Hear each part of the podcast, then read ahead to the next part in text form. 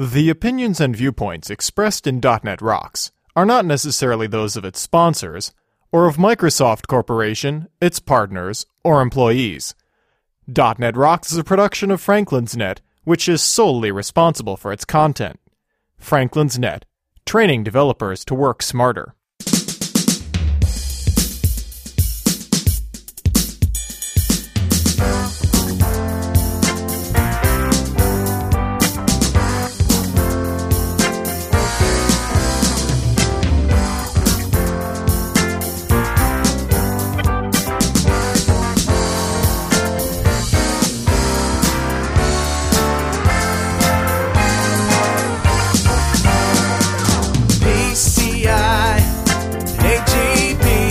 Rockheads. Quit trying to perfect the paperless bathroom and listen up.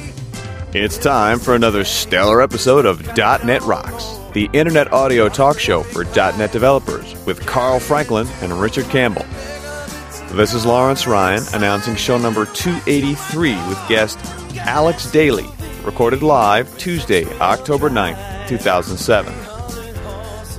.NET Rocks is brought to you by Franklin's Net, training developers to work smarter, and now bringing world-class expert-led training in C Sharp, ASP.NET, VB.NET, SharePoint, BizTalk, Team System, and Workflow Foundation on site to your development team. Details online at www.franklins.net. Support is also provided by Telerik, combining the best in Windows Forms and ASP.NET controls with first class customer service. Online at www.telerik.com. And by Data Dynamics, makers of ActiveReports.net. Simple, powerful, and cost effective reporting for Windows Forms and ASP.NET web applications. Online at www.datadynamics.com. Support is also provided by Code Magazine, the leading independent magazine for .NET developers. Online at www.code-magazine.com. And now, the man who says to err is human, but to throw is exceptional, Carl Franklin. Hey, thank you very much. This is Carl Franklin. Welcome back to .NET Rocks. It's good to be with you here today. Richard Campbell's with us. Hi, Richard. Hey, sir, how are you? I'm doing well. Boy, uh, I've been getting into the video editing a lot. Yeah, you're smitten. You got the crazy am. cameras and uh, that nice little Silverlight thing you put out. It was awesome. I've basically figured out how to do multi-track audio. Got that down.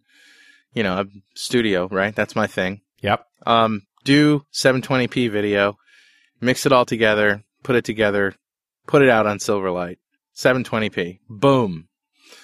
So I'm, you know, I'm like a kid in a candy store. I was telling you, uh, before we started the recording that, uh, last night, four in the morning, I can't sleep. I'm like, I gotta get up and do something.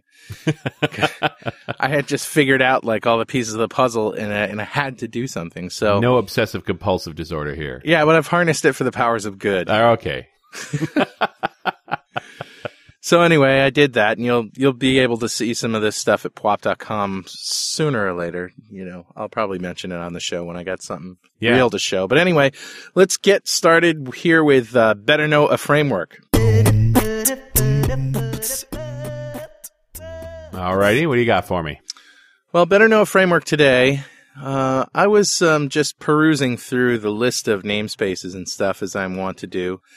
And, you know, it's dangerous to do that, Richard, because when you don't have experience with something, you're invariably going to get some email from somebody who says, uh, yeah, that's there, but don't use it. So, Yeah. uh, uh, you know, I just want to preface this one by saying, never seen it before, never used it, don't know anything about it, but it's there and it's worth investigating. Uh, but please do your own investigation. Don't take my word for it. I am not the authority on this. So the namespace is system.io.packaging, oh, and I'm reading from the uh, the API at MSDN. You know the documentation. It says provides classes that support storage of multiple data objects in a single container. And it sort of reminds me of something that um, we used to use back in the VB days, where we'd have a single file and then we'd be able to pull data objects out of that, whatever they are, and store them in there securely. So the package class is an abstract class that can be used to organize objects into a single entity of defined physical format for portability and efficient access. And it's based on a zip file. So a zip file is the primary physical format for the package. And other package implementations might use other physical formats, such as an XML document, a database, or a web service. Like a file system, items contained in a package are referenced in a hierarchical organization of folders and files. While package itself is an abstract class, the zip package derived class is used as default by the open method. And uh, then they have these package parts, which is the abstract class which represents an object stored in a package, and a package relationship that defines an association between a source package or package part and a target object. So, uh, and then it goes on with some more implementation details here. So are we talking about a deployment methodology? It- it appears that way. Um, you know, maybe maybe one of our alert listeners can um, can bring that up. But there's a package digital signature, which is a composition of parts and relationships representing a digital signature included with a package, and that identifies the originator and validates the signed parts and relationships. And also, uh, they support digital rights management. So basically, you have a little zip file with security, and it's program out. Uh, you know, it's programmable, so you can pull stuff out of it, and uh, that's it. And it's in System I/O, so you know it's it's really a file oriented, um, uh, a file oriented. And this almost sounds like a mechanism I could use to take, say, an audio file, stick DRM on it, and then send it to somebody. True. A Microsoft.NET Framework, I'm still reading here. A Microsoft.NET Framework version 3.0 uses packages to store content, resources, and relationships for pages and documents using a standard zip file by default. And uh, there you go. System.io.packaging. Look into it. If anybody's got any comments to share, please send them our way. And uh, that's good. Hey, I also wanted to mention about the uh, packaging stuff that there's an XPS document package type that's designed for storing packages based on the XML paper specification, XPS, and that uh, the whole thing uh, is based on an open packaging convention specification. So um, that's just another point of interest. I didn't want to leave that out. Uh, got one comment about the the GUID, the system.guid or GUID Oh, yes? which somebody said um, you should never use a random number generator to generate a GUID ever. That's just plain wrong, but no reasons were given. So, um, you know, I want to know. Please Yeah, educate me. Doesn't the built-in function for generating GUIDs use a random number generator? Yeah, it certainly does. Okay. Certainly so what's does. the difference? Well, uh, I don't know if there any, is any difference. So that's what I want to find out. And uh, if anybody has any more comments on that, please send them to me, and we'll discuss them right here on Better Know Framework. Richard, Excellent. what you got email wise? Oh, I got a bunch of interesting emails, but this was kind of an, a fun one because it, it actually pointed out uh, something we forgot in a show. Uh, this starts off Hi, guys. I just love listening to .NET Rocks. I've been working with .NET for about four years, but I only discovered your podcast earlier this year. I have gone through the archives and loaded all topics that interest me, and I've been working my way through listening. I have learned very much. My iPod tends to choose the show to play next randomly, which was fine until you started the Barcelona contest. well, the Barcelona contest is about to end, so you don't have to worry about that anymore. So we have a serial thing going on. here. Yes. Now I have to try and fit in the recent podcast to know to answer the questions. Right. I was just listening to your show on VSTO with Ken Getz this morning. I'm just amazed at how much email we got on this. It was a fun show. Yeah, no mention was made of my favorite office tool, which compelled me to write, though I've wanted to on many occasions. Uh oh. I love OneNote and use it for everything, Hmm. including a notebook for keeping a list of my daily accomplishments along with notes of any communication with coworkers or customers. A personal notebook with a password where I can paste all of my username and passwords that I create. A bonus is when you cut and paste from a web, it records the URL of the site and the time and date. A notebook for my development project with a section for each application in it. I use these pages for everything. I jot down any ideas I have while working, thoughts about changes that I should probably make, details of any decisions I make, bugs I find, and well, you get the picture.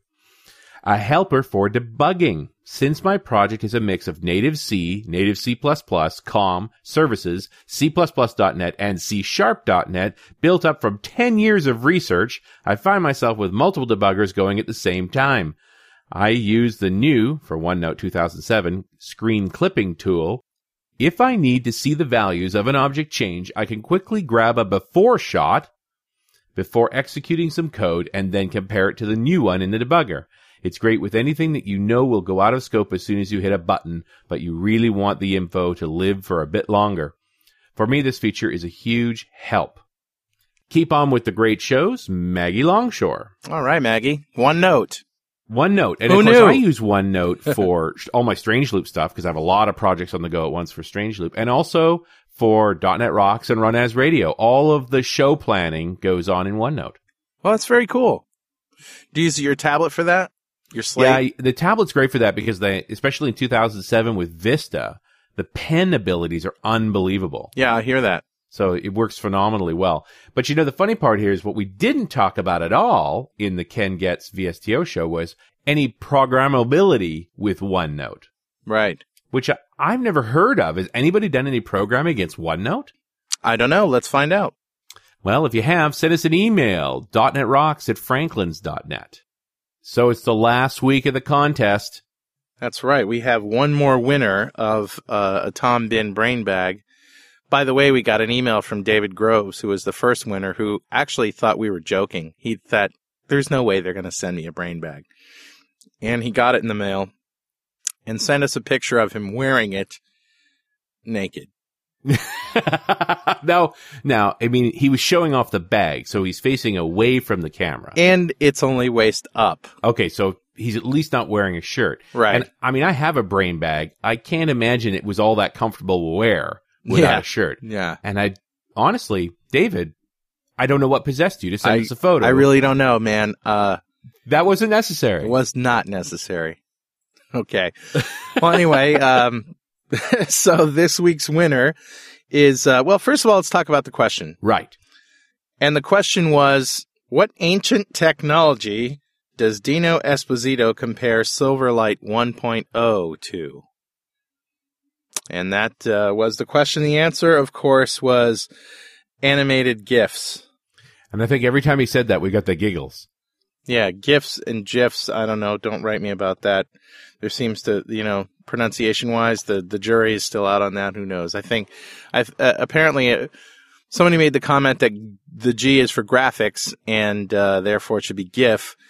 Another person made the comment that, well, it's always been pronounced GIF like peanut butter. So who knows? Anyway, uh, the winner is Jason Hadlock and he's from Houston, Texas, and he works for the federal government. I'm here with the government. I'm with the government. I'm here to help. And Jason, congratulations and uh, thank you for you know working for our wonderful government, which we love. And, And- that represents the last of the Tom Bihn bags. That's right. You get it. next week. Next week, we're going to choose from all the winners of the weekly brain bags. For uh, we're going to choose two of you for uh, the the 24 inch Dell monitors. Yes. Mm. 1920 by 1200 pixels of goodness. And no, you can't win both of them. Nope. Although that would be pretty cool, wouldn't it? Give them both to one guy, one yeah, person. side by side. And I say guy only because I don't think there were any female winners of brain bags. No, not at all. And they were chosen randomly. You know, it's just the Uh, demographics. We have a random number generator. It spits out goods too. yeah, that's right. All right. So good luck to everybody who won. And uh, we'll announce a winner, uh, two winners next week. awesome. Awesome. So, you know, uh, it's coming down to Dev Connections time. Uh, it is indeed. we're gonna First have a lot of fun. November. I don't know if I should say this, but I probably should anyway. But I'm doing a video project with uh, Developer Express. Yeah, get this. This is going to be insane. You know how they used to have this contest with uh, Mark Miller writing code in CodeRush with chopsticks, and if you Yes. could write faster than him, you'd like get to spend uh, some time in a in a booth filled with cash that's blowing all around. You get to grab the cash. I remember Did that. you know that? You saw that? I did. Well, they're doing one that's similar to that, and I'm going to do a video on it at um, at Dev Connections, where they're going to take spokesmodels and train them in how to use Developer Express tools to build an Outlook style application. And the whole idea is can a supermodel build an Outlook style application in 30 minutes? And then I think they're going to have this other contest where uh, if you can write the code faster than the supermodel can do it, then you get to spend some time in the booth or something. I don't know what it is, but or maybe it's no, no. I think it's if you can write it faster than Mark with CodeRush. I think that's what it is. Anyway, it should be insane. It should be insane. Whatever it DevConnect. it's going to be crazy, and Mark's going to be all over it too.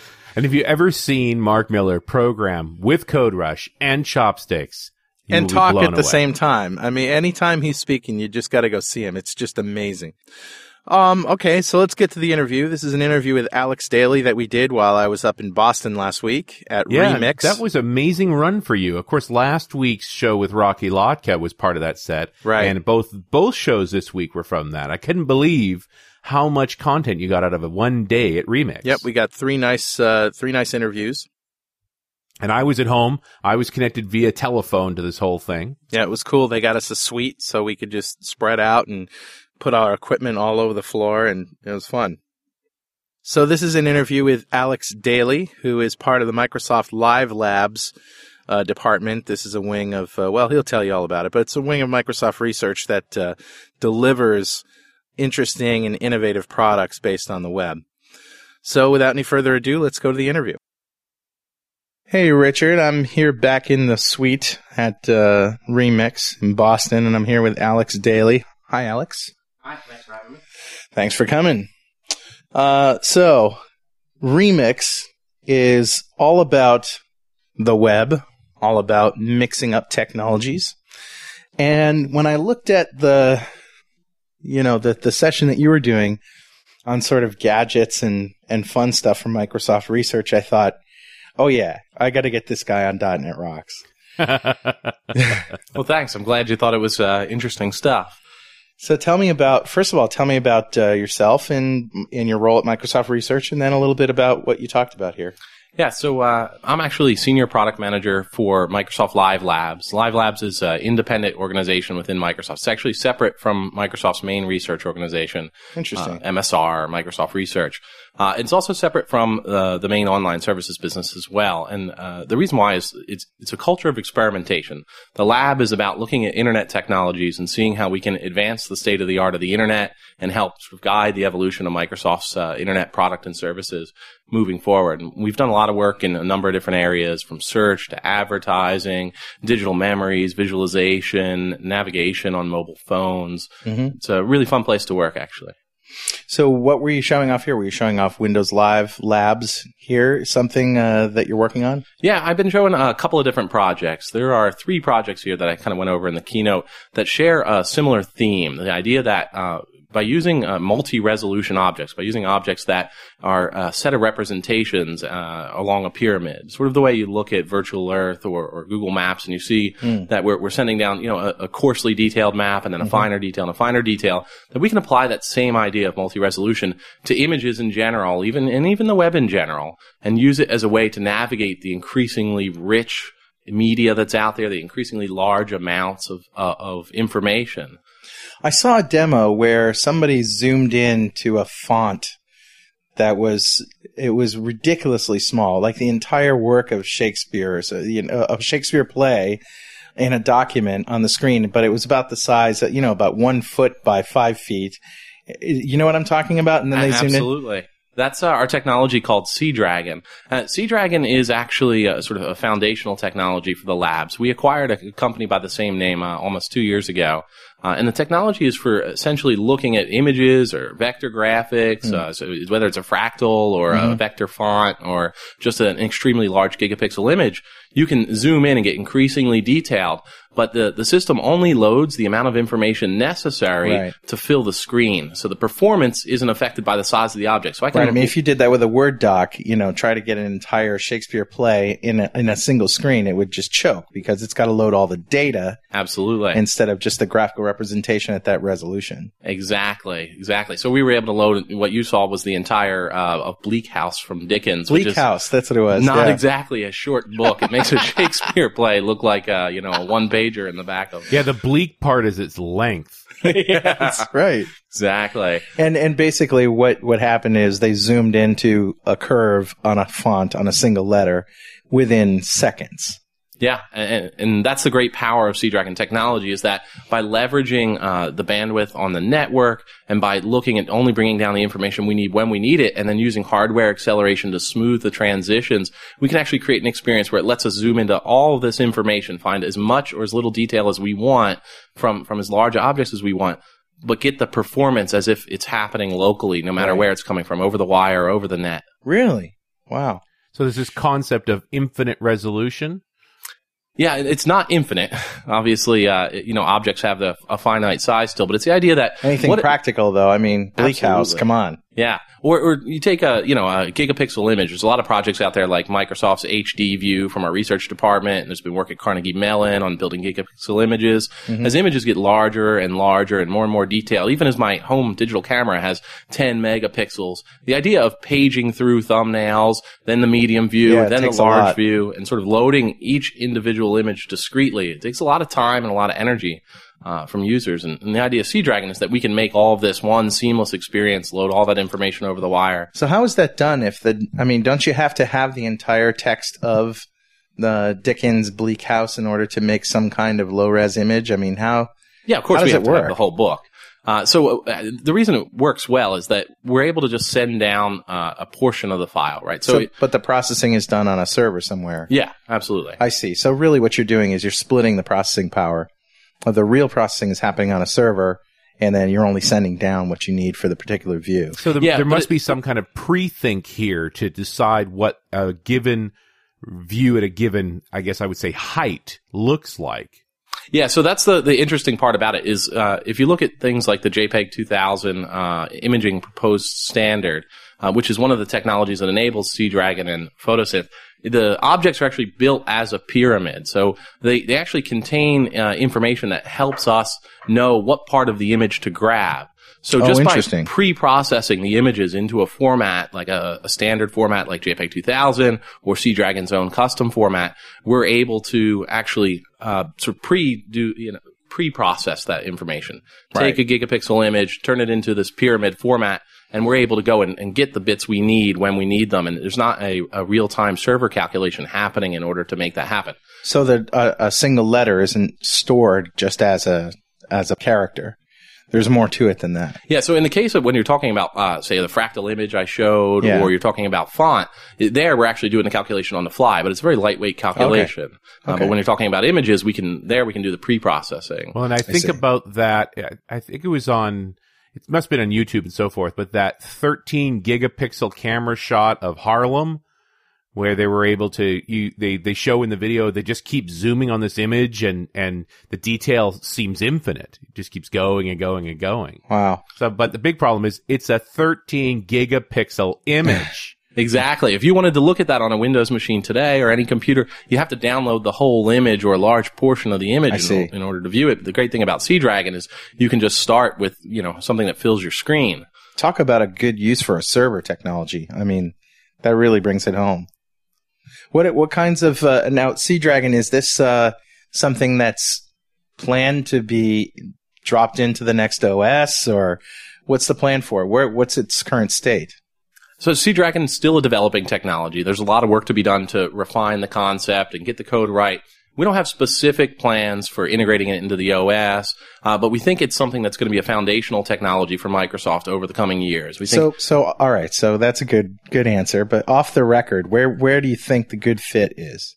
there's n- a natural fit for Seadragon in any application where you're talking about uh, viewing large amounts of information. And today, that's pretty much every scenario. So it's it's really an OS thing. Yeah, it really I- should be. I think ultimately that's a it's a good place for Seadragon. It's also a web thing too. If you look at Photosynth, our uh, 3D photo reconstruction application, without Seadragon, Photosynth wasn't possible. Right? So let's just define photosynth real quick. So photosynth, uh, we've actually have some algorithms that were built uh, with uh, Microsoft Research and the University of Washington for taking your two-dimensional photos, just your regular digital camera snapshots, uh, looking for overlap between the images and reconstructing the 3D environment in which they were taken.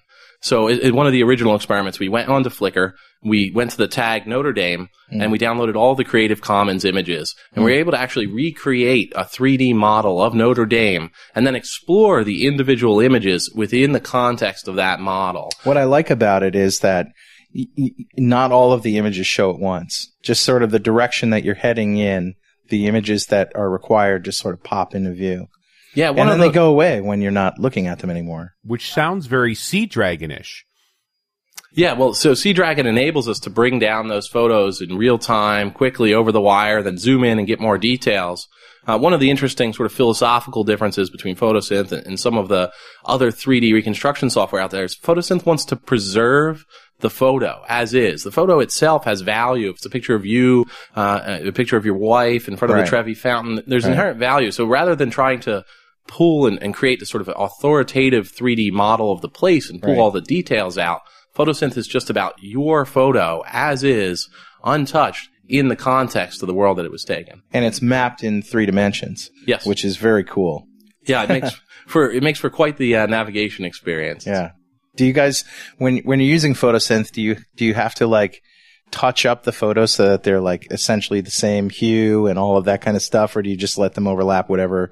You know, like you, you would you have a necessarily a day picture overlap with a night picture, that kind of thing. That's the great thing about the algorithm. It, it really doesn't care. It really is looking for crisp shadows, hard surfaces, bright textures. The algorithm doesn't care if it's a, a winter picture, a summer picture, a day picture, a night picture. no, but picture. I mean, if two pictures next to each other, you wouldn't have a night picture next to a day picture. It Oh, would yeah. be smart enough to know that a day picture should be next to a day picture. Uh, actually, we don't uh, we don't go ahead and make those kind of judgments, those kind of sort of subjective gu- judgments about what's the right way to display the information. We really look for images that closely match each other. Well, then that that would it would naturally closely match something that's during the day. If ne- one next to it's during the day, they would match closer. Yeah, yeah. We, so guess really looking more at the shape than Right. we are at the coloring. Yeah. Uh, so the shape is going to weigh a little more in that decision, but yeah, Okay. there- there's a natural preference for it to find shots that are similar Sure, to each other sure. and put those next to each other. Then there's also the concept of do you render the person standing in the foreground as part of the 3D image? Yeah, so uh, our 3D image is actually just represented as a point cloud. It's actually just a, a very uh, subtle point cloud behind the photographs. Right. And it's meant to give you the context of where you are in space, but without sort of, you know, crowding the individual photograph with all of the information required to build that 3D model. So it creates a very distinctive visual interface that we think really uh, highlights the photos themselves as, as works of art or as memories or things that are important to people rather than just trying to pull out the, the construction information and sort of build something that isn't reflective of the original memory. So, other than a cool demo at a at Mix, where where would photosynth really have util- utility? I mean, there, there's huge implications, I think, for Photosynth to change the way we think about digital memories in general. There is uh, the, the idea that you can take your own photos and create a synth, I think, has the ability to sort of become a, almost a, an art form into In itself. art form, yeah. But the real implications long term for photosynth are about when we can build the connections between synths or, or between your pictures and synths that exist and sort of build one synth of the world. It's sort of an interconnected, Wow. uh, collected memory. This idea that we can expose uh, implicit social networks of uh, your relation to people through shared experiences. Be able to say, you know, you've been to the Trevi Fountain seven years ago. Look how Yeah. your photos relate to it today. Wow, Right. that, that ice cream shop in the corner is closed. And, and here's all the other people who've experienced the same thing and really be able to connect you back to your world and to other people through your memories. It really is remarkable. It really is. I mean, the, the you hear the old cliche, the way the internet has brought people together, but I mean, in this case, it really, really has. Well, thanks. that- I mean, that's one way to take this thing. Of course, I'm thinking about my renovation, and I'd love to be able to take photographs of my whole house with the walls off and with the walls on and be able to see it as a whole. Yeah, i- i- absolutely. I mean, that's where you go back to sort of the photosynth as the art form. I, you can also imagine people doing even more creative things like that, like being able to mix paintings with the physical place because our algorithm will sometimes actually match a, a reasonably realistic painting or poster or picture that someone takes in our Notre Dame Yeah. uh, set from Flickr. Actually, you can find that posters of Notre Dame have been synthed in with the actual building and they match up with the geometry. That's cool. You know, th- that sort of that sort of false positive that's still accurate it is really interesting implications for people to just kind of manipulate that to be creative. And we think it, it, there'll be fascinating results when people get their hands on this. Yeah, the only we the only reason you call it a false positive is because it wasn't what you expected. It's still positive. Yeah, it's it's correct in that yes, that's Notre Dame, and yes, this is where it belongs. But it's it's a poster and not the building.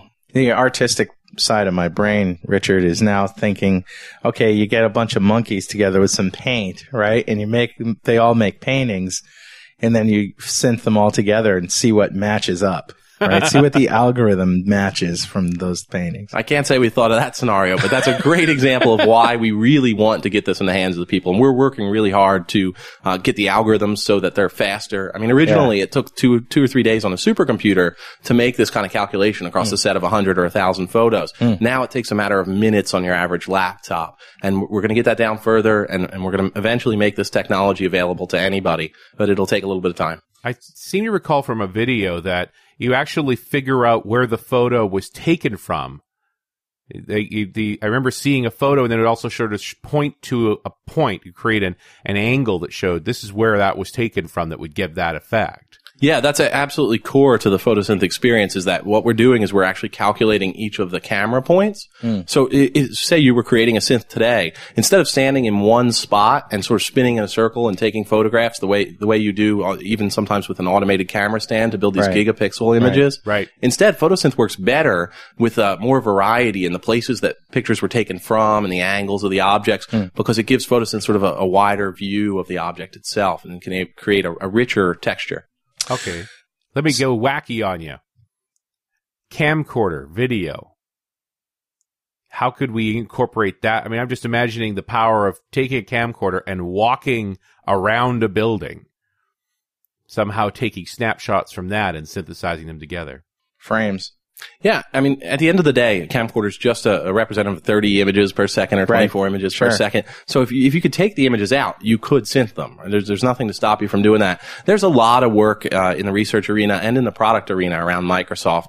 Uh, we've done work with the Ladybug cameras. Well, in- wait a second. Wait a second. Before you go on with that, I'm trying to ex- imagine what the experience of going through that synth would be. If you're walking around the building, it would be going forward, wouldn't it? You would be able to navigate forward and backward through wherever the camera went.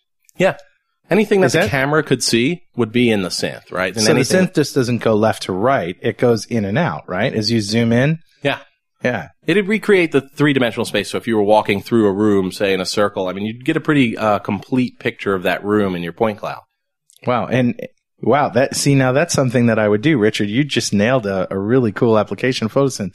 Is that something that we can download and, and play with? You can't play with the Synther yet today. You can Okay. download Photosynth at labs.live.com and you can explore a whole set of collections like, um, you can't make your own. you can't make your own yet. All right. It's something what we're working on. It'll be a little while though. You know, All right. you know, I think another level on this. Change the scale.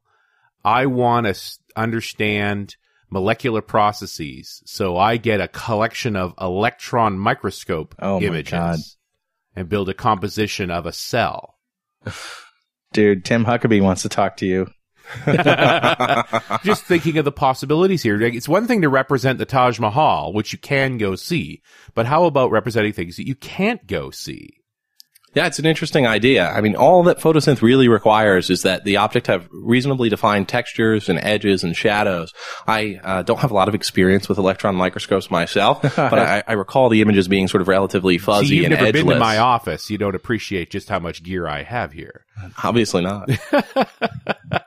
I saw an interesting sequence we used uh, as a demo of photosynth of the space shuttle. Uh, I believe it was Endeavour after it took that hit to the uh, to one of its uh, tiles, and there was a big debate of whether they were going to repair the tile or was it safe and so forth. And there was actually a photosynth mosaic made of NASA's photographs as they imaged the shuttle to decide what to do. Wow. And then you're able to see the shuttle as a whole, not try to figure out one picture from the next, but just spin the entire shuttle and then view in on given images of it. Yeah, and all of your listeners can actually go see that collection still today. That's up on uh, labs.live.com. And we've had an ongoing collaboration with NASA. So there's uh, there's synths of the actual shuttle itself on the ground and in space, and you can inspect the damaged tiles, and you can see exactly the kind of information that NASA was looking at when they were making the decision on whether or not it was safe to bring the Endeavour back down or whether they had to make repairs. You know, and Very now cool. getting back to things you can't see, wouldn't you love to see mosaics like that or photosynths like that of all of the Mars rover images so that you Yeah. could actually have a lay of the land of an area? That'd be a fascinating way to, to view the rover images. I mean, it's the kind of thing where you can connect all that back together and sort of get an experience of Mars in a way that individual photos in a sort of static grid gallery aren't going to give you. So what's the developer story for for this kind of technology? I think the developer story really lies in Seadragon. I mean, Seadragon is, is a fundamental technology for being able to display this kind of rich digital imagery. Whether you're doing this 3D recreation like Photosynth or whether you're just talking about building a gallery for spaces or for, uh, you know, a social type site. I think at the end of the day, you know, developers need access to and, and eventually will get access to tools that really can handle uh, multi-resolution images and, Yeah. and vector graphics in a much more uh, rich way and a much more um, net-friendly way than they can today. I'm trying to imagine how you would take a group of images that are are layers of each other, I guess, so that you have the macro view and then I'm guessing that as you zoom in on any given area, you're falling in on more detailed images. I mean, this still sounds like photosynth to me, but I guess it's it's Seadragon. Yeah, I mean, Seadragon is, is part of Photo. Photosynth is simply the combination of, of those re- those 3D reconstruction algorithms with Seadragon's viewer technology. It's no more than that. I mean, Photosynth at the end of the day is, is really a sort of a showcase for what's possible in Seadragon. Uh, you know, previous to having Seadragon available to us, uh, the phototourism work had been ongoing for a number of years, but the information that it provi- that it uh, built was so rich and so heavy. I mean, sometimes uh, gigapixels worth of photographs in a collection and all this rich 3D information, and there was no easy way to make all of that information accessible over the wire. And Seadragon's an enabling technology for that. So whether it's 2D, whether it's 3D, Seadragon is kind of the, the core technology for, for viewing these, uh, you know, very large objects and very large collections of objects in a seamless way over the wire. Now, you there's a couple of different technology you reference here. I mean, Seadragon is one of them. The other one you talked about was a JPEG format that's designed to deal with multi-resolution. JPEG 2000, I think it was. Yeah, JPEG 2000 is a proposed standard. It was originally called uh, Microsoft HD Photo. It had been something we developed internally and that uh, we found is actually an excellent format for enabling photosynth. And it's something that Microsoft's been working really, really hard on standardizing uh, with a number of our partners and, and around the world. And it looks, uh, you know, very promising from our vantage And the goal to be an open standard, anybody can implement it kind of thing. Absolutely. Like we really don't need another restricted image uh, format ever again. I think we're past that. Yeah, I hear you there. Okay, well, let's move on to uh, some of the other things that you're that you're playing with back in the office. Uh, maybe something that you're not showing here at Mix. That's that's really ultra cool. Yeah, we've got a number of technologies in development. And at any given time, the lab's working on a dozen or more projects. Um, some of the ones that are uh, coming down the pipeline in the near term, uh, we have an application for managing lists on its way. Uh, we call it Listas, you know, Spanish word for list. Um, I I don't know if that's what it'll be called when it actually makes it in your hands. Um, but in a, in a matter of months, maybe even weeks, we're going to release Listas to folks. And what we're looking at is the list as sort of a fundamental data type right? Your shopping list, your to-do list, your sort of productivity lists, but as well, your blog roll is a list, your wish list on Amazon. And, and we found a place where you can actually centralize the storage, management, and creation of both your, your personal lists and sort of social lists. Look at SharePoint. I mean, that's all about the list as the central player in the data center of uh, of SharePoint. Yeah, Listas is a little different than SharePoint in that it sort of has a, it doesn't have an ACL security model. It's really geared towards roaming your data. So it's a, a service rather than a server. But, uh, you could, you could theoretically build a similar-ish type of service on SharePoint if you took a lot of the other functionality out. With Listas, what we really tried to do was distill it down to the very core proposition of being able to create lists as quickly or more quickly and more easily than you can by simply emailing yourself a to-do list or Right. or dropping it in Outlook. We wanted to make something where you can uh, syndicate your lists back out to yourself via RSS, and you can pay attention when other people change your public lists. You can uh, you can have private lists, public read lists, wiki style public read and write lists. If you think about it, a calendar, a series of calendar events is nothing more than a list. Exactly. A, a great deal of the data we work with is, is nothing more than some ordered or unordered list of items. More than one piece of data, you got a list. Yeah, Isn't this basically. where Access came from? You know, way back when Access? the early days of Access was just a bunch of lists. It just got out of hand. Yeah, I, I'm not real familiar with the early days of Access. Uh, I was- I was probably in grade school at those days. Hang Well, on a sec. thanks. I'm going to take a picture here Of? of me, of my foot, Yeah. A couple, couple of toe pictures will really add to the, the of Alex. ambiance. Oh, okay. That's great. Another technology we're working on out of the labs, actually sort of near and dear to developers' heart, but it's uh, it's going to be a longer time away than Listas is. Uh, it's something that we're looking at. It's something that'll take us to fully realize the vision, five, maybe even ten years. But it's a technology we refer to as Volta, and Volta is the idea that as a developer, um, the idea originally was to separate your business logic from the technology itself, from your implementation. Uh, but today we don't really feel like we've achieved that. Even with, with all the advances we've made today, we're still really far behind in that you have to make a lot of decisions, a lot of uh, uh, painful to reverse decisions about the way you deploy your code, whether you're going to run the code on the client or the server very early on in the development process. And Yeah. those decisions shape the, the logic of the application you're developing. And it can be very, very painful to reverse some of those decisions. And Volta is actually a way, uh, where what we actually do is we compile your .NET program into MSIL, just as it's compiled today. But then instead of just just-in-time compiling into x86 or x64, we actually look for the runtime of convenience on the client side. So uh, if you wanted to compile your .NET program into JavaScript, no problem. You just target JavaScript instead of x86. So suddenly you can write, you know, full object-oriented code in .NET, sort of irrespective. You could write WinForms code and compile it into JavaScript to actually run uh, within a browser. Now, granted, you're not going to get very good performance from a WinForms application ported onto a, a JavaScript-esque uh, volt, uh, sort of a virtual machine. Uh, but you know, for developers for whom uh, a solution like Flash or Silverlight is is too heavyweight, say general web development, where uh, y- you know having a plugin might be a difficult situation, or something where you don't have control over the clients, or where you even want to just automatically optimize your experience for whatever's available on the client. The, the long-term vision of Volta is to be able to dynamically optimize your application at deployment to say, you know, this client has Silverlight, so let's compile this application into Silverlight and send it to them that way. And say, this client doesn't, let's compile it into JavaScript and send it to them that way. Same application, same code written once. The compiler takes care of the targeting. You know, in the short run, That's a little scary, Alex. now, you- you- the really interesting part Yeah, comes. I'm still trying to get a hand on the idea that this might be in a 10 year time frame. That's so far. to fully realize the vision. Now, we think, and, and a core tenet of the lab is release early, release often. So we hope to get Volta in the hands of developers much, much, much sooner than 10 years. But to really truly realize the full vision of Volta, to really get to a place where you're writing your application logic sort of irrespective of the deployment environment entirely, where you just write pure app code. And, uh, this is the same way today, you know, your compilers take care of sort of getting that thing down to assembly and being reasonably optimized. We think we can apply the same principles to the way you deploy your applications, including uh, another interesting feature of Volta, which we call tier splitting, the ability to define what part of your program runs on the server and client late in development.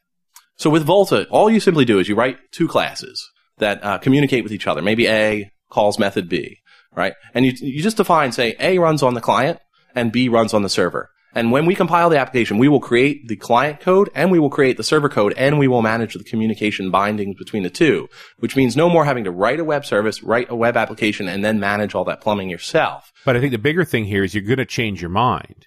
Yeah, exactly. So if you say, you know what, B really didn't need to run on the server. Maybe it's a client input validation. Maybe you have a simple thing like that that's a sort of a, a common pattern that, that we see in eh, pretty much every enterprise application from Yeah. C, you know, CMSs Right. and, and, and, and customer relationship management software. Just the idea to say, this is an address, this is a phone number. You write that logic once, have it operate on, on objects in .NET, and uh, you say run this on the server originally, just like the, the standard patterns and practices from Microsoft and ASP.NET for doing input validation. You just say run this on the server and it outputs ASP.NET code and an HTML form and it does the validation on the server. Well, with Volta, you can simply change one line of code, just a declarative statement at the top of that method that just says run this on the server. You just change that to client, recompile the application, and it outputs the JavaScript to do that validation in the client instead of the server. It's an interesting idea. And but I can see the real motivation for that being I do this initial deployment and I'm just not happy with the performance of this part. So I Right. remark these pieces to say put this closer to the client. Absolutely. You know, maybe you look at a, a particularly rich uh, navigational menu or, or some sort of, you know, interactive item on the page too. And, and you say, you know, this doesn't run well in JavaScript. I, I'm going to target this to Silverlight. Yeah, or or I'll push it to the back end and let and make it do a computational block back there, and it, it just make that choice trivial. Now, would you would you use this just for prototyping to find um, you know to find the ultimate architecture, or would you use this dynamically f- at runtime in full deployment? I mean, the goal was ultimately to make it so it can be used in full deployment. Mm-hmm. I think any early version you see of this is obviously going to be out of the lab. It's going to be preview quality. So it's something Yeah. you're going to want to use to prototype, but it should give you an idea of where the technology is headed and should help us sort of validate the hypothesis of whether or not this is valuable. I mean, that's why we release uh, software so early and we release it Right. so often in the lab is we want our users to try it and tell us if we're insane. Because it's a very good It chance must- we are. Alex. It must be a really fun job it really you know? is. I mean, working at the lab is great because I mean, because you guys get to dream up things. You're the uh, you know Imagineers of Microsoft, if you will. Yeah, it's absolutely a, a fun part. I mean, the real, what we think is our true focus is in applied research, right? Yeah. There's a lot of people doing a lot of more creative, more interesting things than we're even doing in the lab. But a lot of them are, are sort of relegated to research labs, right? They're, they're stuck in the lab and the technology isn't maturing sufficiently to get into your hands and your, your listeners' hands. And what we see in the lab is the ability to, to find this kind of interesting thing going on in Microsoft research or going on in the industry at large and actually getting it into the hands of people faster. Now you have these um, Microsoft research uh, events where you host, you know, you partner up with some sort of Microsoft event, and then you open up the labs to let people come in and look. And Richard, you went to one of these. I went to the only one that was open to anybody other than a blue badge. I Okay. think, what are they called? Tech Fests? Yeah, Microsoft Research Tech Fest. They hold so it every Tech year. Fest April this year was the first time they've ever allowed people that you know didn't work for Microsoft to go to it, and even then it was still very closed. Uh, Okay. I think the only reason I was invited is that I'm a, a Microsoft regional director, as is Carl. But there was just a handful of uh, quote outsiders there. But you you imagine a, a vendor conference space, exactly that same thing, little booths, but it's all Microsoft research projects. And let me tell you, these guys are up to a lot of crazy stuff. and is this all NDA stuff that uh, you saw, Richard? Pretty, I mean, pretty much. They, they, they, there was things we were allowed to blog about, things we weren't. Yeah. I, I think the reality is they embrace the thought that if, if we're going to show this even to friends, it's going to leak. Right. And, and I think they've put more out there than we were inclined to. Hmm. I'm, I'm perfectly willing to look, and, and it, the consequence of going to that for our listeners was an awful lot of Microsoft research related shows. Right. That's right. We've had it. We've had over the past few months, uh, half a dozen of them. Yeah, I mean, Microsoft has a huge research and development arm with uh, Microsoft Research. They invest uh, a great deal of money in, in bringing in the best talent, really fostering the best ideas. And Live Labs partners very, very closely with Microsoft Research. We share headcount with each other, and we share ideas. And, and we think, you know, it's it's part of an ecosystem at Microsoft of innovation. Okay. So what's next after Volta? Uh, Some more cool stuff. I got a I got a code work I want to throw in there all right. because I know and I know Alessandro Volta just fine, but I know there's a project out there called Tesla, which must be related. Yeah, so uh, Tesla is actually just uh, Volta. So that's one of the uh, just interesting uh, functions of being in Microsoft is that code names change all the time. Oh, I see. And so Ah. th- they are actually one and the same. And you, you guys have probably heard Erik Meijer on, on Channel 9 and, and at JAOO and at Oopsla. Erik talking- Meijer's been here too. Yeah, Yeah, he was on our show. Yeah, so Er- Erik is the uh, you know primary technical person on uh, the Volta project, on the Tesla project, Ah, cool. and uh, the labs is uh, sponsoring his work, and, and and you know we we just want to see it progress, and we're super excited about the possibilities of it in a really long term to kind of change the way people think about when they make business decisions versus technical decisions in their code. Okay. So All right. next one. Uh, wait, wait, before you go on. Oh, I wanna come on. play- I want to hear more. Oh, you okay?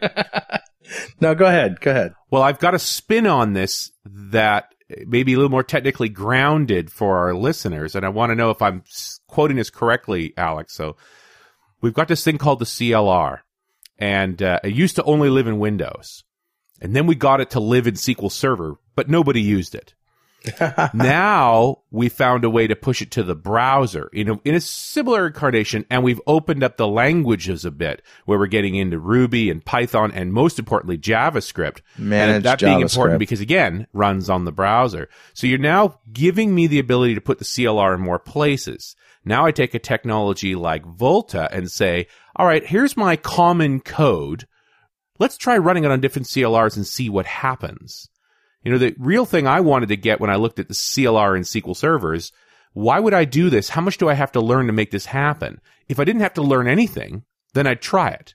I'd just say, well, just take this .NET app, this set of assemblies, and push it to SQL Server and see what happens. That's kind of the point of Volta is exactly that is to, I mean, there are scenarios for which, uh, you know, uh, Silverlight is the absolute best solution. And I think it's probably, uh, it's probably simple to say that there's more of those scenarios than there maybe even is for Volta.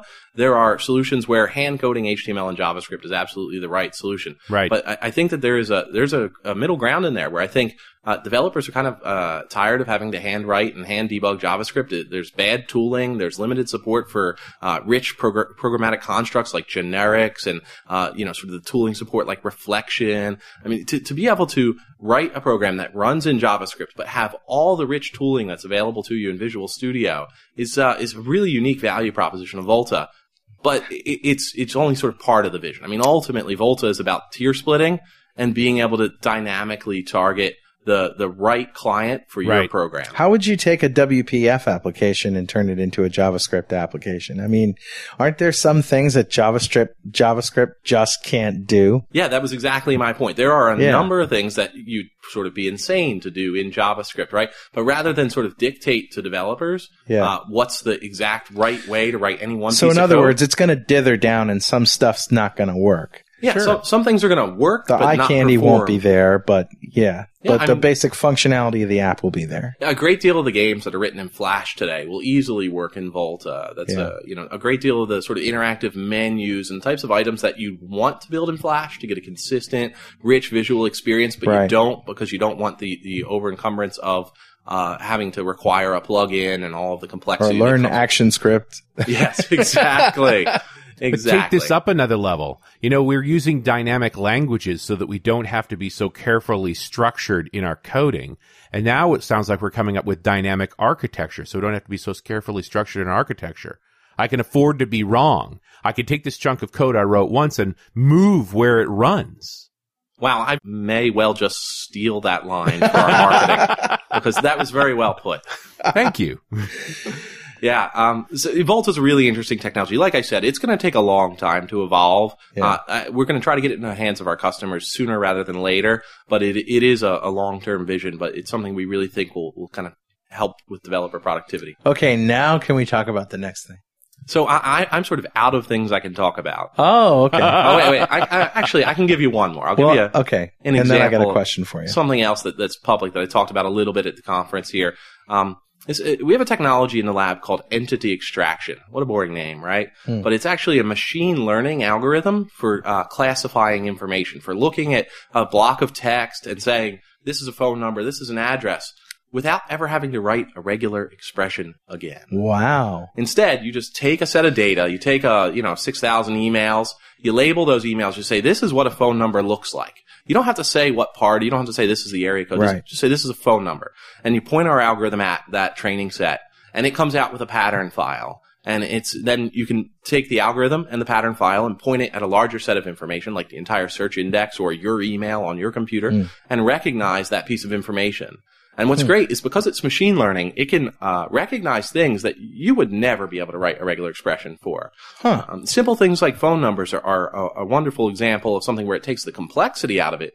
Instead of a 16 page spec to be able to recognize phone numbers with 40, 50 odd complex grep statements, you just simply train it on the right set of data, but also recognizing things like reviews built into blogs. I mean, if you were to go out and look at a blog and somebody writes longhand, I give this restaurant four out of five stars. Right. Well, being able to look at that information and say, that's a restaurant review. Being able to uh, to browse the web and find an address on any page and map that address, even if the page hasn't provided a micro format or provided a link to mapping software. Let me ask, is there neural networks involved in this? I, I don't know the machine learning technology as well as I, uh, I probably should, uh, so I can't answer that question exactly. What I can tell you is it's a really, really small piece of code. Uh, Really? it's actually incredibly small, and it's uh, small enough to run on a mobile device, like a Wow. Windows mobile device. Probably not a neural net then. Probably not.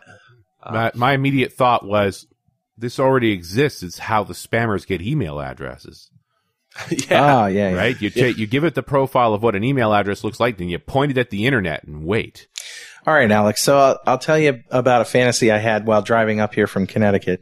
And it's about a two hour drive to Boston. So I have a little bit of time. You know, the radio station runs out. The radio stations run out around Rhode Island and there's this long, boring stretch and I've listened to all my discs and okay, you get it.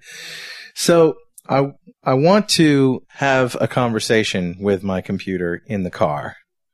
You know, I want to be able to just talk to the computer, but I don't want to spend hours training it and write. I would have to write some serious code. I'd have to have speech server running, but basically what I want to do is, you know, when there's new email, I want to review it. Um, I want to ask what the weather's like in Rhode Island, you know, what the forecast is. I want to know what, uh, you know, the, the headlines are in world politics right now. You know, I just want to ask and hear and talk and, and listen.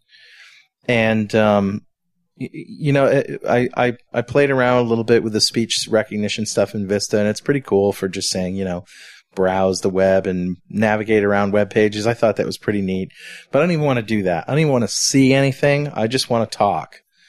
And, uh, we've done some, you know, we've done some, uh, recent shows on speech server. And I'm wondering if, you know, what do you think?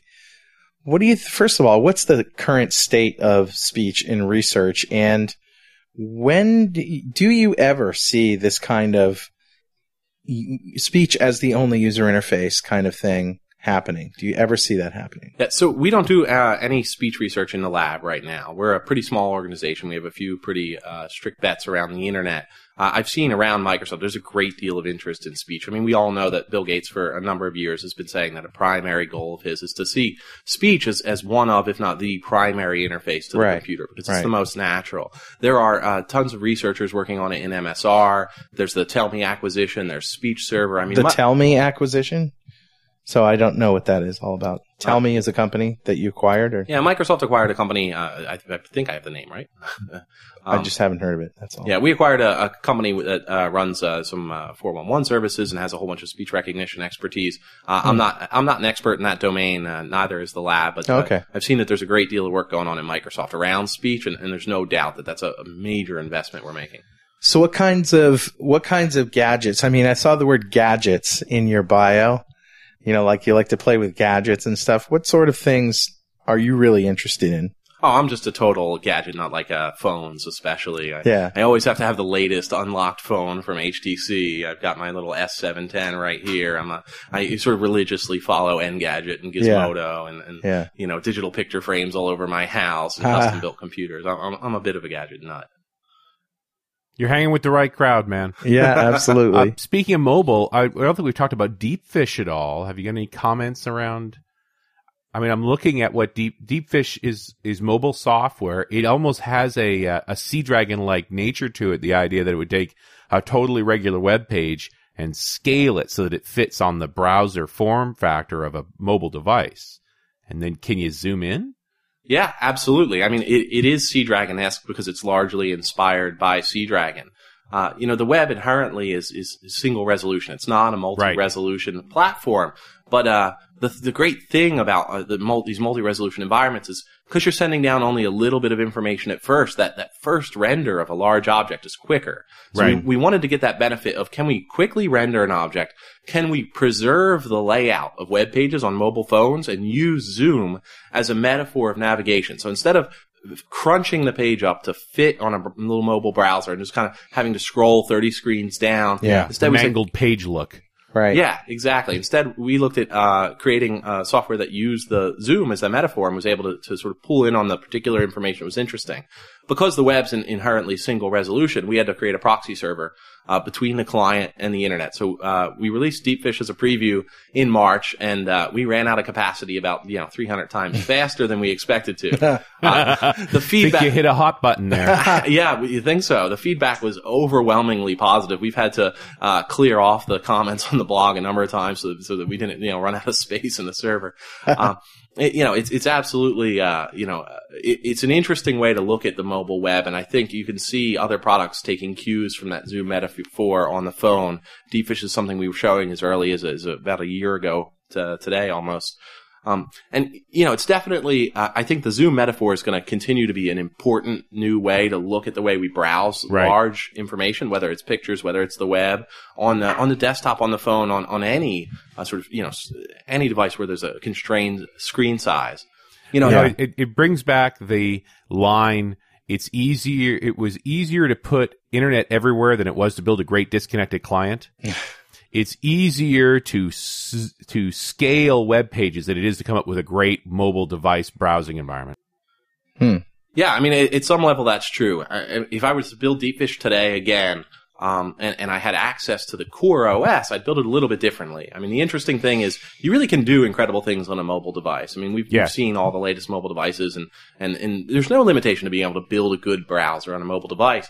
But w- what Deepfish gives you that you can't get thanks to the bandwidth on these devices and thanks to the limited processors is that really quick rendering initially. Yeah. I mean, Yeah. if you could build Deepfish in an ideal world where, where you owned the, the OS from the ground up, uh, the way the way I'd build it uh, was to render the same on the server as we were doing on the mobile client. Can have the same rendering engine. In that case, you can bring down that thumbnail quickly, and you can use that thumbnail to browse the page. But when you zoom into that page, you're looking at fully rendered HTML that's been Right. rendering in the background while you were looking at the thumbnail. Nice. Right.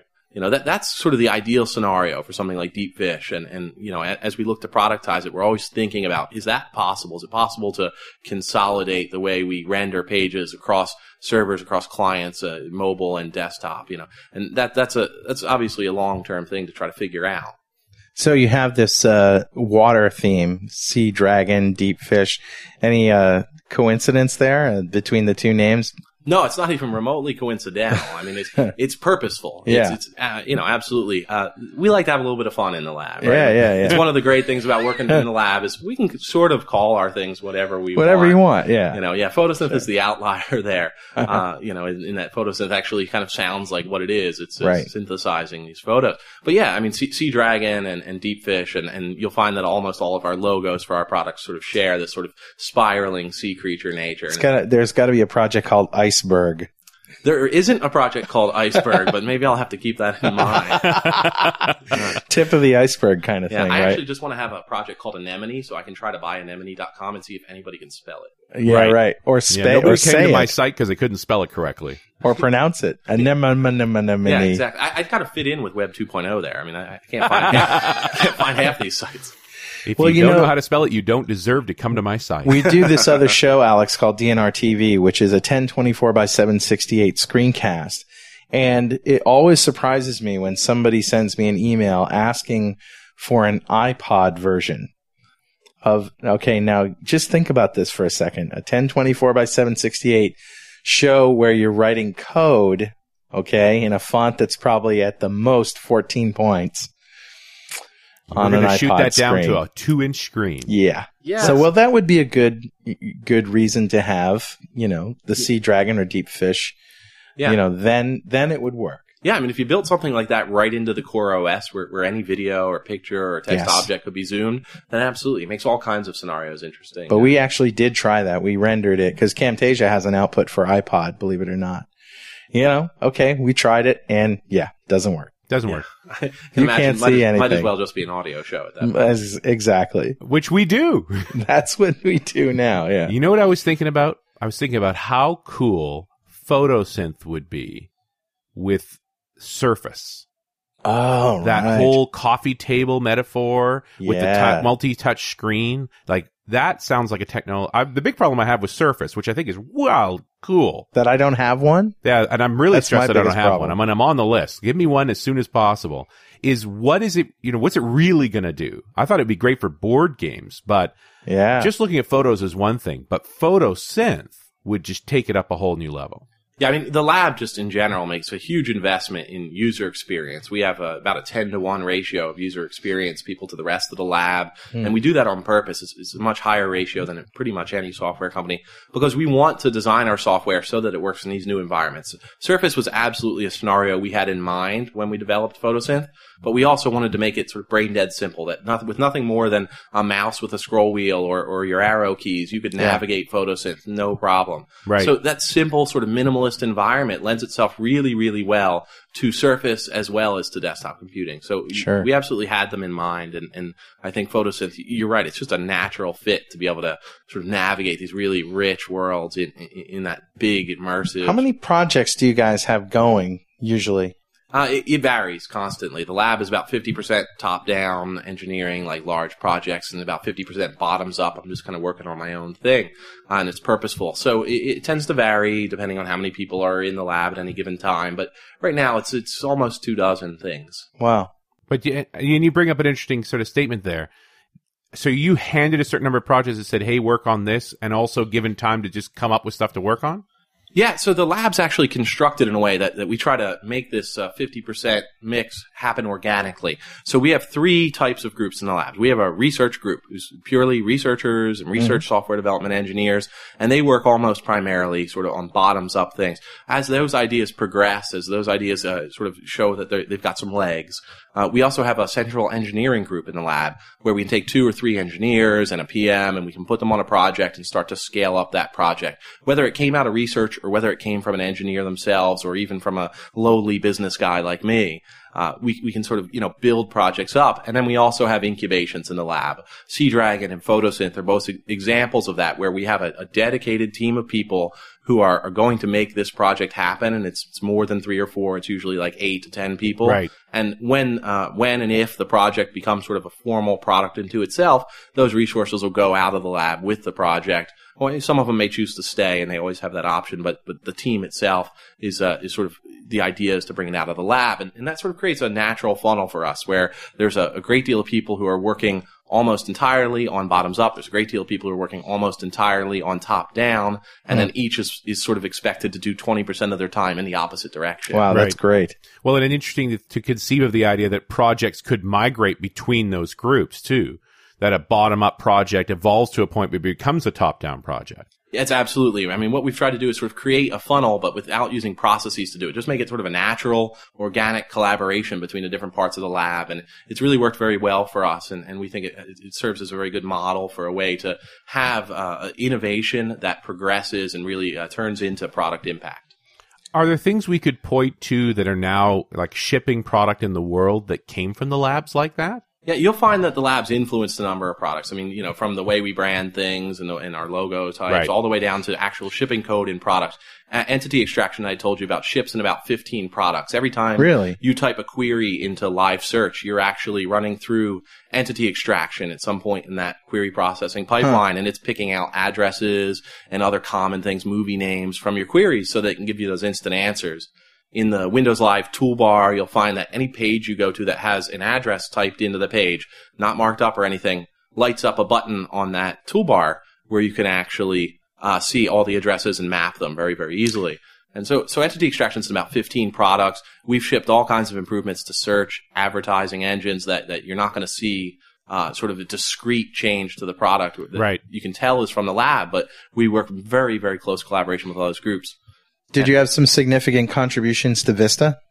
No, so the lab's only been around for about uh, two years now. Oh, really? Yeah, so it's a, it's Really? a pretty Wow. new organization in Microsoft. That's amazing. Wow. So there was a research and development department, of course, Yeah, before absolutely. that. Absolutely, Microsoft Research has been around for for many, many, many years. I think they celebrated their their 20th anniversary or, or 15th anniversary. recently. So the the Live Labs is is is focused on.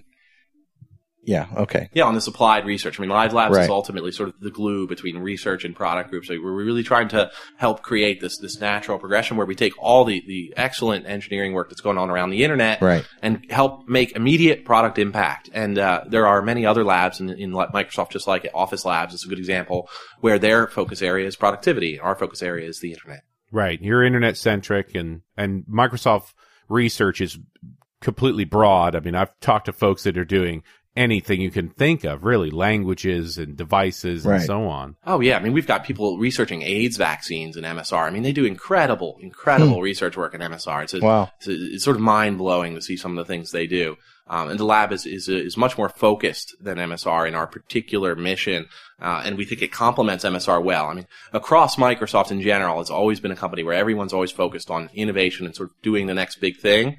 And uh, you know, it, we're really trying to reflect that in, in organizational structure and having blue sky research, having having practical applied research labs, and encouraging innovation all across product groups. All right. So the you talked about the entity technology being in 15 different products, but it's not available as an SDR or an SDK that we can program against. No, no, it's not available that way today. It is available as an SDK internally to Microsoft. and I that- see. That's how the products adopt it. Right. But you haven't made it pu- available to the public. What about Seadragon? I mean, Seadragon's in Photosynth. Is it any other product right now? Uh, it's being prototyped against a number of products. Seadragon Okay. is something that we've put out in Microsoft, and a lot of different teams are looking at it. But like I said before, it has some time. Uh, there's still needs some refinement, I think, Right. before it's ready to ship in a core Microsoft product. And again, not something available to the the regular developer yet. Yeah, not yet. Someday. Well, Alex, um, coming down to the end of the show, is there any calls to action or uh, shout outs or anything that you'd like to? Yeah, I, I just want to encourage out listeners to check out labs.live.com. You know, subscribe to our RSS feed. It's just a pretty simple blog site uh, where we put up our new stuff, and you know, stay tuned. We've got all kinds of interesting things in the lab, and, and a lot of them are going to be available to you to use and, and develop on uh, pretty soon. Do you uh, foresee coming out with you know publicity about new projects on a regular basis? Oh, absolutely. I mean, the, it's just a it's natural that the rate of, uh, of products that we release is just increasing. Like I said, the lab's a pretty young organization. We're working on a lot of things, and more and more of them are going to be ready for public release uh, sooner and closer together. Great. So we'll have uh, a few more shows in the can in the future, I'm sure. Absolutely. Alex, thank you very much, Thank you. and uh, we'll see you next time on .NET Rocks.